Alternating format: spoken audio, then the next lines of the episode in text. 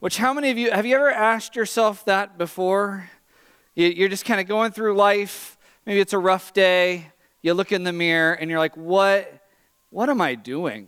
What am, what am I doing with my life? And, and that's what we're asking in this series. What are we doing with our lives? And what are we doing with our church? And if you've if you jumped into that book yet, you'll know that there are five purposes that it focuses on. Spoiler alert, I'm going to reveal all five right now. The first one is worship, the second one is fellowship and discipleship and ministry and evangelism. And today we're going to be taking a look at the worship part of things. How many of you in here enjoy worship? Anybody? If you don't raise your hand, you're going to look real weird. Um, yeah, we're going to talk about worship. And I remember some of the first real in depth conversations I heard about worship actually took place when I was in college doing my undergrad. It was in the early 2000s. NSYNC was still on the radio. It was a good time. And uh, in the seminary, in the church world, there was this thing going on that we called the worship wars. Not near as cool as it sounds. Because when I hear that in my head, I think of like worship bands from like West Side and Core battling in an open field, but that is not it. It was a time where people started asking the question what, what is the right way to worship? What does real worship look like? And there was a group of people, especially in my tradition of being a, a, Southern Baptist, that said, well, worship has to look like you coming in and sitting on a pew and singing a song that is at least 100 years old and has 16 verses. Anything other than that, that is not worship. But then there was a group of people over here who said, no, you could come and you could sit in comfortable chairs, and there can be a guitar on stage, there can be drums, you can plug in some of the instruments, and we can sing the same 11 words 11,000 times.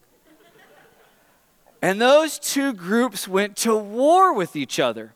And in fact, it even split churches up sometimes literally, where the church would turn into two churches, or sometimes within the same church, you would have two services one to please this crowd and one to please this crowd. And we're going to talk about how it's not bad to have a unique way of worshiping. But the problem is, is in the midst of a war like that, we can lose sight of what it's all about. I remember hearing a story of a church that had one of these. I believe that's called an organ. I looked it up online. And this was one of those churches that was going through this kind of transition, asking that question what does worship look like? And they could not decide whether they were going to keep the organ and use it or not.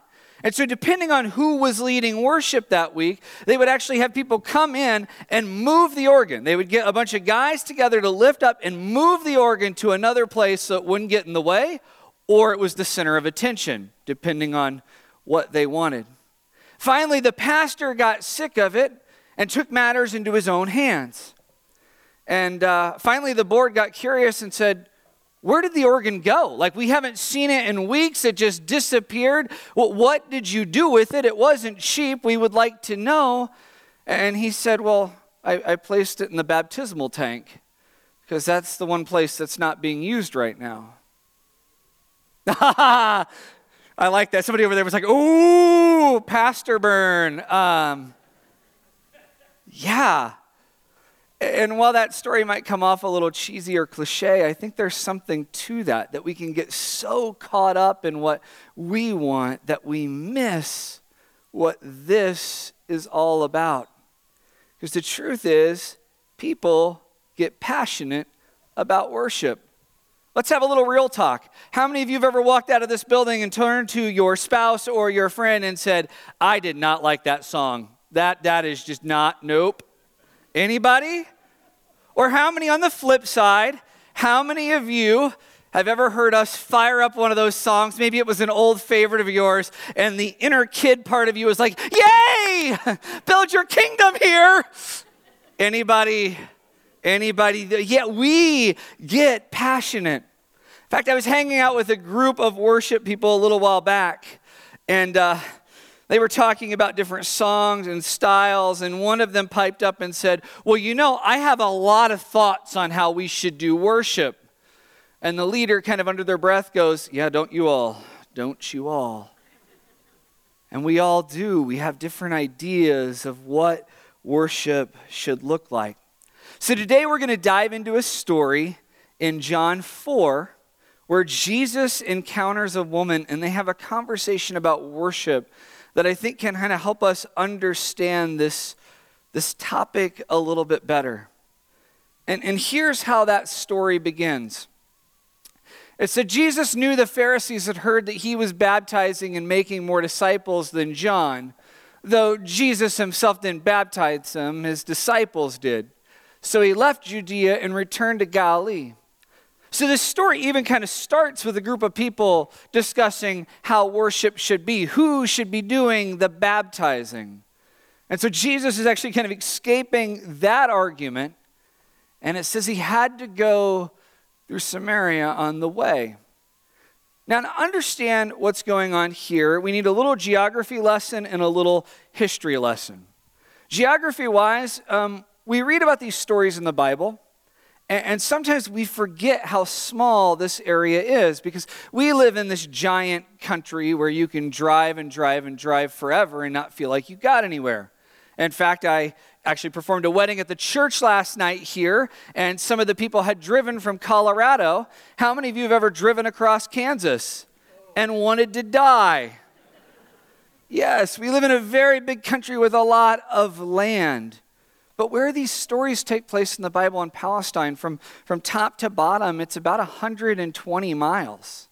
That's it. It would only take a few days to, to make that journey. But, but it was divided up into kind of three sections. At the very top, there was Galilee, and then below that, there was Samaria and Judea. And a bit of history behind those two.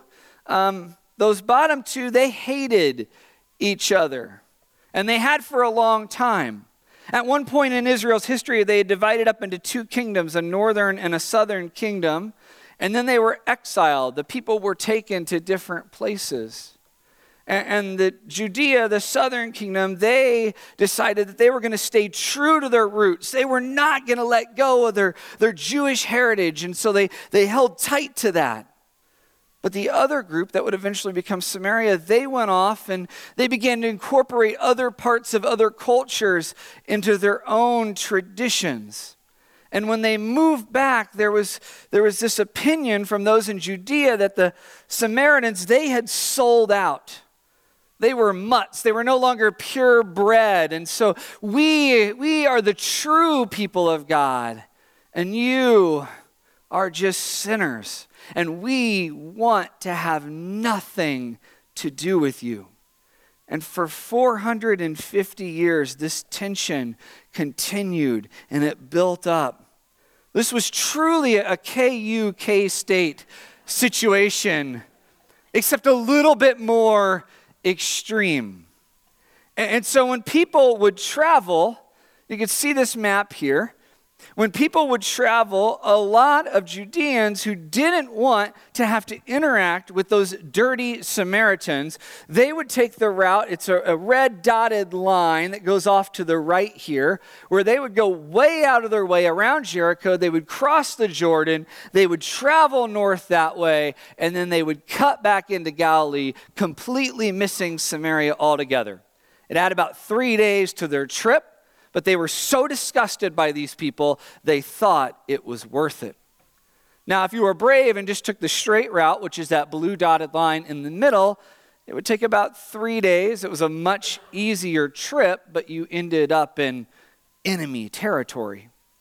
And it, so it's interesting that Jesus uses this line there when it said they had to go through Samaria because they didn't have to. They could have taken the long route. And so I wonder if what's being referred to there is not a literal, he had to because that was the only road, but he had to because there was someone there he needed to interact with, that he needed to reach out to. even in the beginning of this story, we see a God that is constantly seeking you. A, a God that goes where you are. And, and I hope you, you can grasp how powerful that is. That we have a God that chases us, that won't leave us alone a few weeks ago, Dan talked about Jonah and that story. And I love how he gets so frustrated in the middle of it because he has tried to run from God so hard, go the other direction. He ends up in the belly of a fish or a whale, whatever it is, and God is still trying to talk to him. Do you know how frustrating that would be?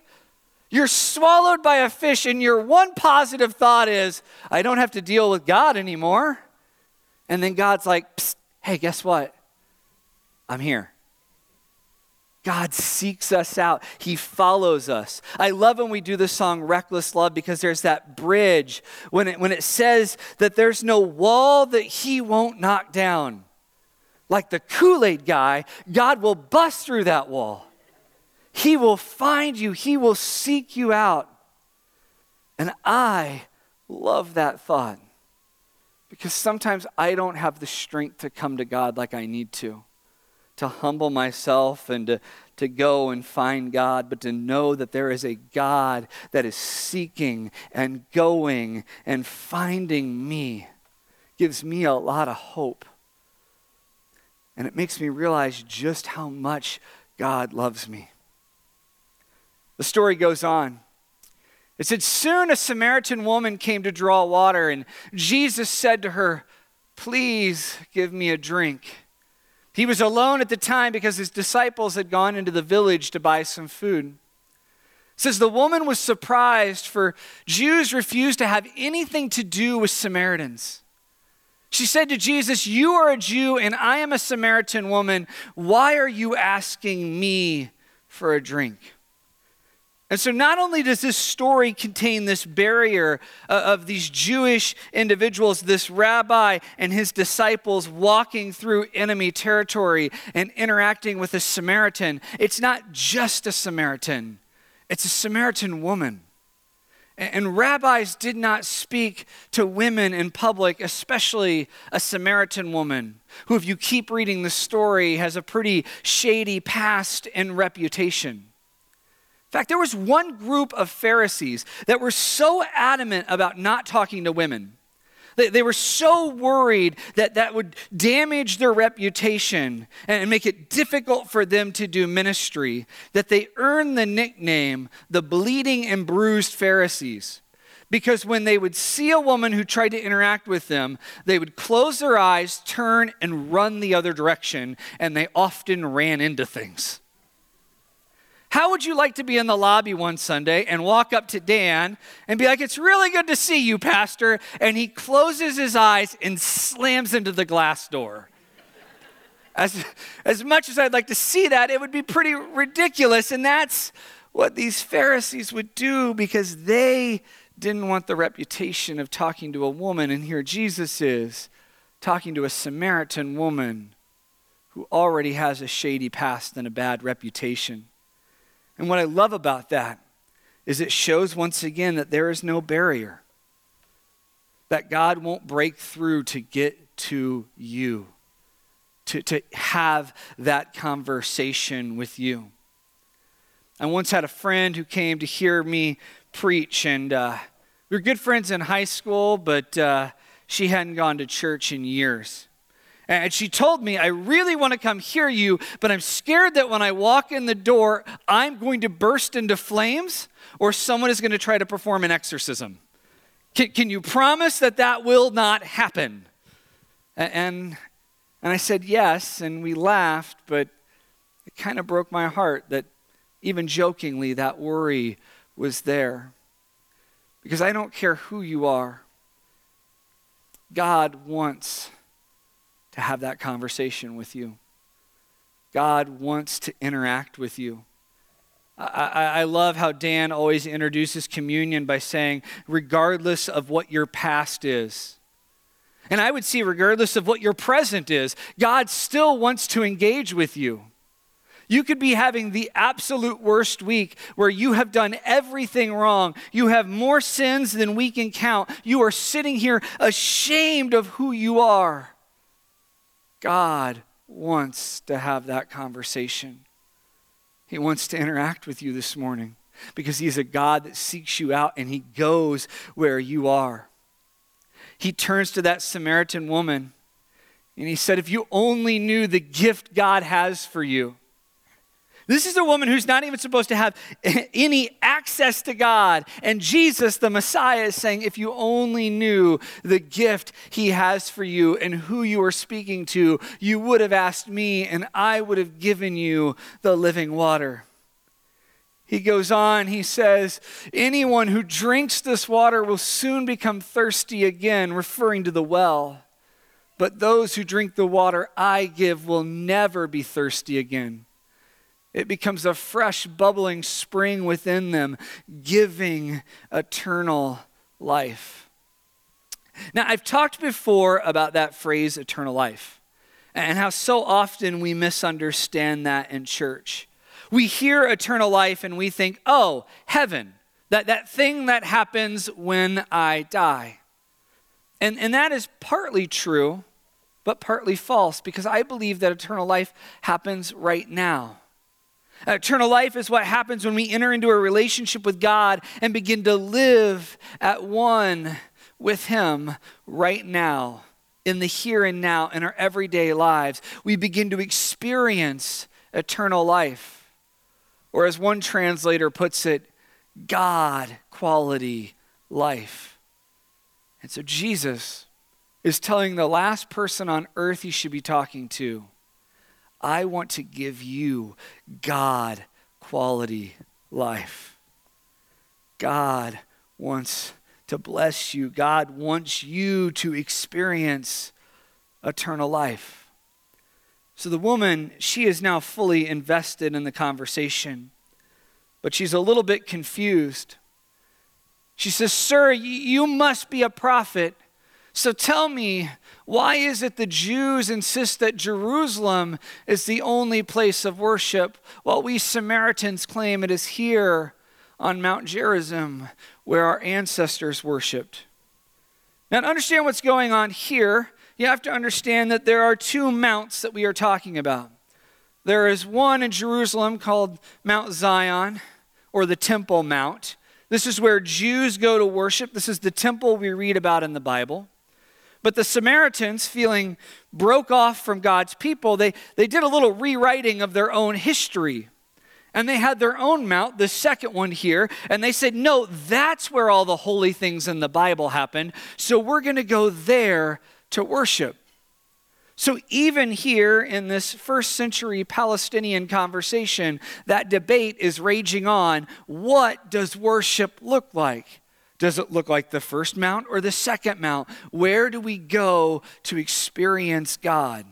Do we go to the one with the organ or without the organ? I don't know, Jesus. Where do we go? What is the right way to worship? What does real worship look like?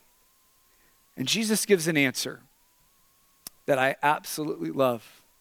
He says, Believe me, dear woman, the time is coming when it will no longer matter whether you worship the Father on this mountain or in Jerusalem. You Samaritans know very little about the one you worship, while we Jews know all about him, for salvation comes through the Jews. But but a time is coming. Indeed, it is here now when true worshipers will worship the Father in spirit and in truth.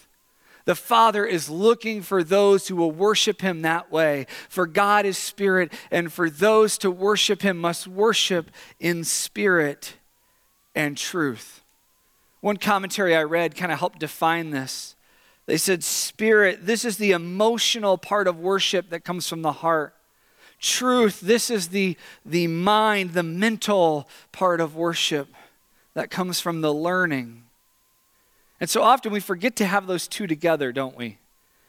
I, uh, I traveled with a Christian drama group when I was in high school. I was uh, pretty cool. All the ladies um, didn't talk to me. Uh, but I traveled I traveled with this group, and we went kind of all over the Midwest performing in, in different church settings.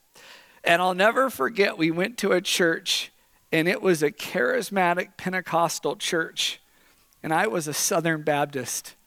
And it was like a reality TV show watching me trying to take in what was happening there. It was extremely emotional. There were people, has anybody ever been to a setting like this? There were people that were crying and wailing and lying on the floor, and, and there were people dancing. I think if that happened at Kaw Prairie, the building would collapse. But there was dancing, and there were even people that were like running literally running around the sanctuary. And I remember my drama coach looks at me knowing that I was a cross country runner and just says, No. no. And I just remember thinking, man, these people are so emotional. Then on the flip side, I have been at churches where there's so much information and learning and theology, but it just feels really dry and you have a hard time staying awake. Has anybody ever been to one of those churches? And if you're saying I'm there right now, please leave. Um,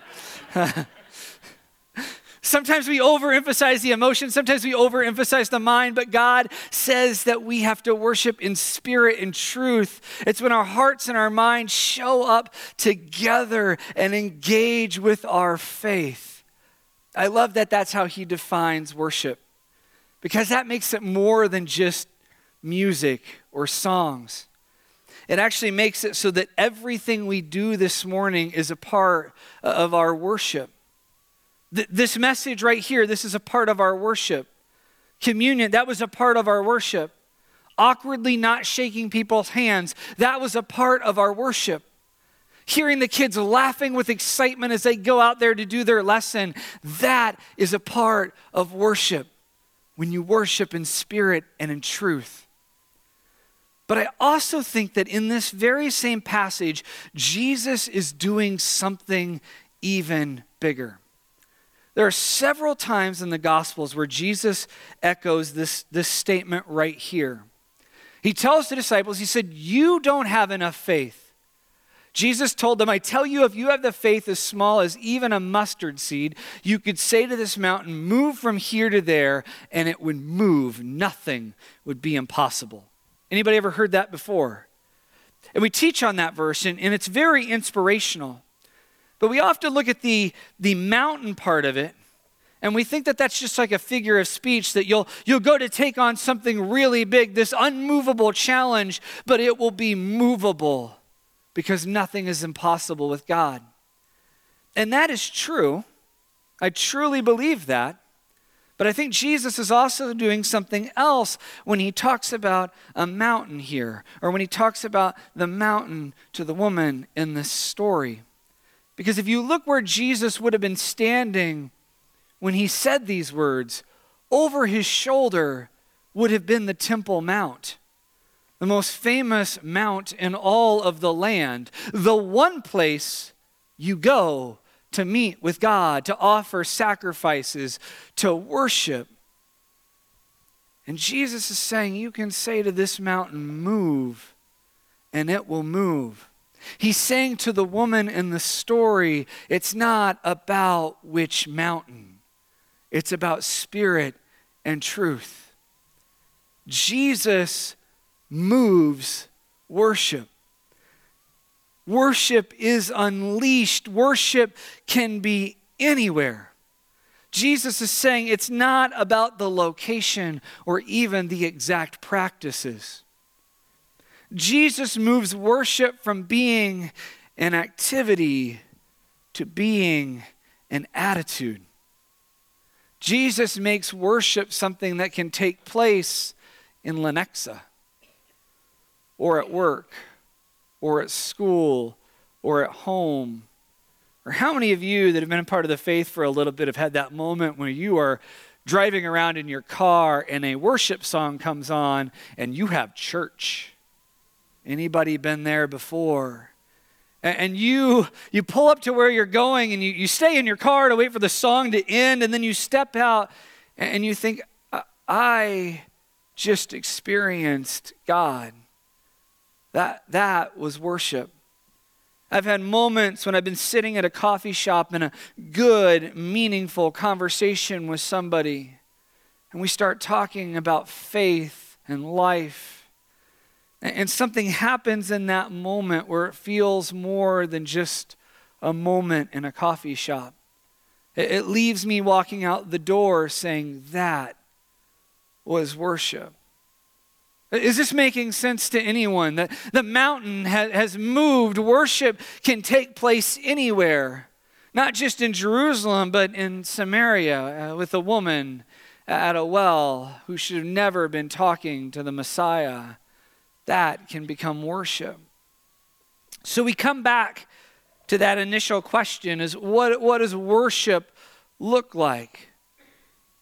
And like I said, we're all passionate about worship we actually did a, a little survey uh, here at the church that I sent out. It was like five questions uh, about worship here at Kaw Prairie. And I'm proud of you guys. Most people never fill out a survey. We had over 125 people answer that survey. And, and I had a comment box on there, and you guys tested the character limit of that thing, sharing your thoughts on worship. And I absolutely loved hearing everything that you guys had to say. But here's what I've come to learn our worship is as unique as we are. This is something that Jesus understood in that moment with that woman. He was saying that worship doesn't have to look this one specific way, but it is unique and it can happen at a well. I uh, was actually talking to Ryan the other day. And Ryan said something awesome, he, really insightful. He said, So many people think that you have to follow God this one exact way, that all Christians have to look the exact same and worship the exact same. But he said, If that was true, then why did God make us so different? And when he said that, I remembered a moment that happened back in November when I was down in Florida. We went to one of the nature reserves there. We saw rescued dolphins. It was cool. And, uh, and my wife, she loves turtles. And so we went and saw this big thing where they rescue sea turtles. And in the middle of that demonstration, they mentioned this fact right here that there are 356 different kinds of turtles. Don't tell me that God isn't a God of variety that created us all unique when He had time to make 356 types of turtles. And our worship is as unique as we are. It doesn't have to look the same. And the story goes on, has a pretty cool ending. So just then the disciples came back and they were shocked to find him talking to a woman. But none of them had the nerve to ask, What do you want with her? Or why are you talking to her? And it says the woman left with her water jar beside the well. She was so taken by what happened, she forgot what she came into the room for she left the jar at the well, and it says that she ran back to the village, telling everyone, Come and see the man who told me everything I ever did. Could he possibly be the Messiah? So the people came streaming from the village to see him. Real worship spreads.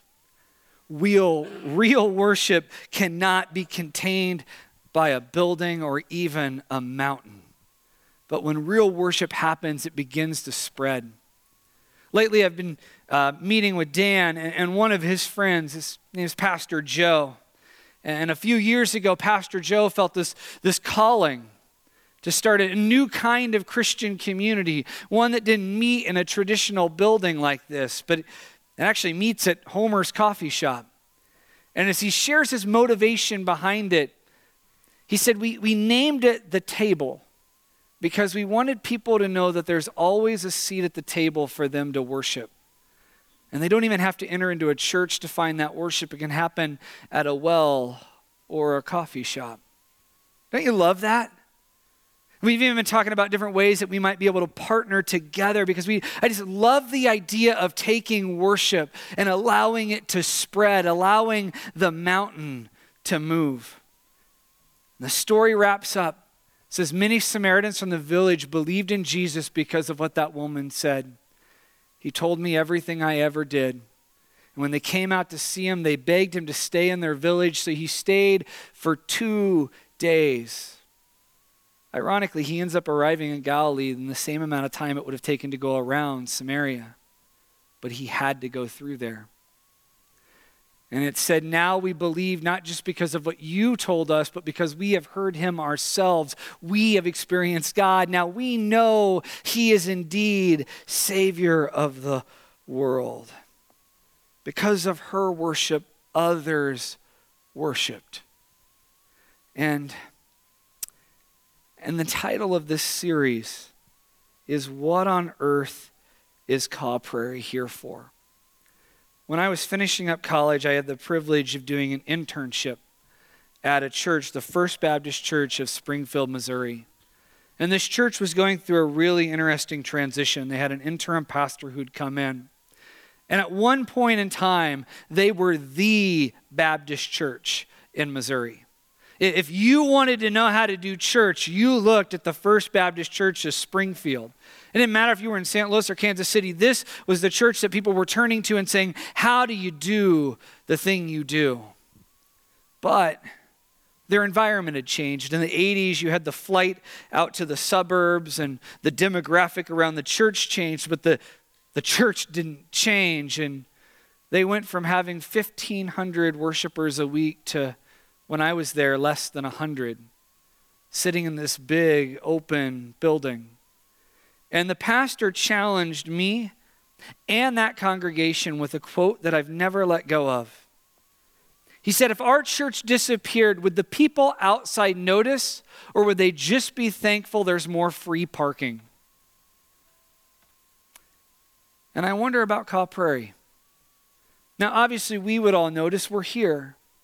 But if this church disappeared, if the Lenexa City Center invaded us, took over the property, and we weren't here anymore, would people notice?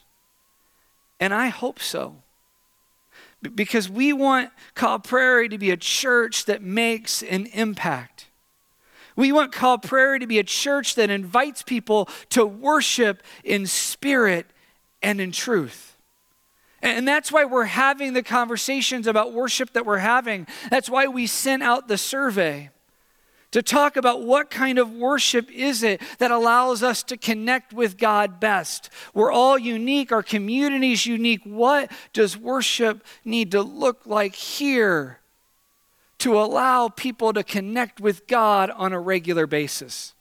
In fact, that very same ministry friend, Pastor Joe, is going to come in and be interviewing some of you, just hearing your thoughts on what our church can be, what worship here can be how we can look at these neighborhoods over here and say, Jesus wants to seek them.